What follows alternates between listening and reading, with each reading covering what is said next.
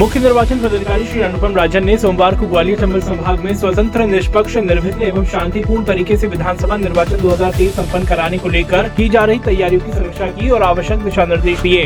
बुरहानपुर में संयुक्त जिला कार्यालय सभा कक्ष में कलेक्टर सुश्री भाव्या मित्तल की अध्यक्षता में समीक्षा बैठक का आयोजन किया गया कलेक्टर ने निर्वाचन कार्य की प्रगति की समीक्षा करते हुए कहा कि निर्वाचन से संबंधित कार्य निर्धारित समय अवधि में कर लिए जाएँ। डिंडोरी में विधानसभा निर्वाचन 2023 को दृष्टिगत रखते हुए जिला निर्वाचन अधिकारी कलेक्टर श्री विकास मिश्रा के द्वारा मान्यता प्राप्त राष्ट्रीय राजनीतिक दलों के प्रतिनिधियों की उपस्थिति में कलेक्टर सभा कक्ष में ईवीएम मशीनों का प्रथम रेंडमाइजेशन किया गया।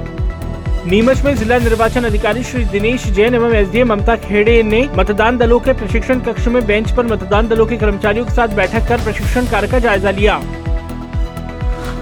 सतना में आज police parade ground civil line में कलेक्टर एवं जिला निर्वाचन अधिकारी श्री अनुराग वर्मा की उपस्थिति में भारत निर्वाचन आयोग के लोगों का मानव श्रृंखला के माध्यम से चिन्हांकन किया गया। इस दौरान सभी उपस्थित प्रतिभागियों को मतदान की शपथ भी दिलाई गई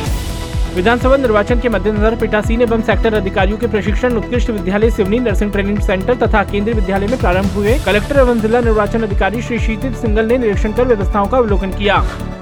झाबुआ में स्वीप गतिविधियों के अंतर्गत ग्राम पंच समिति टीकरिया के सदस्यों को आगामी विधानसभा चुनाव 2023 के संबंध में अधिक से अधिक संख्या में मतदान करने हेतु प्रेरित किया गया तथा मतदान संबंधी चित्रकला के माध्यम से वन मंडल झाबुआ के कर्मचारियों द्वारा प्रोत्साहित भी किया गया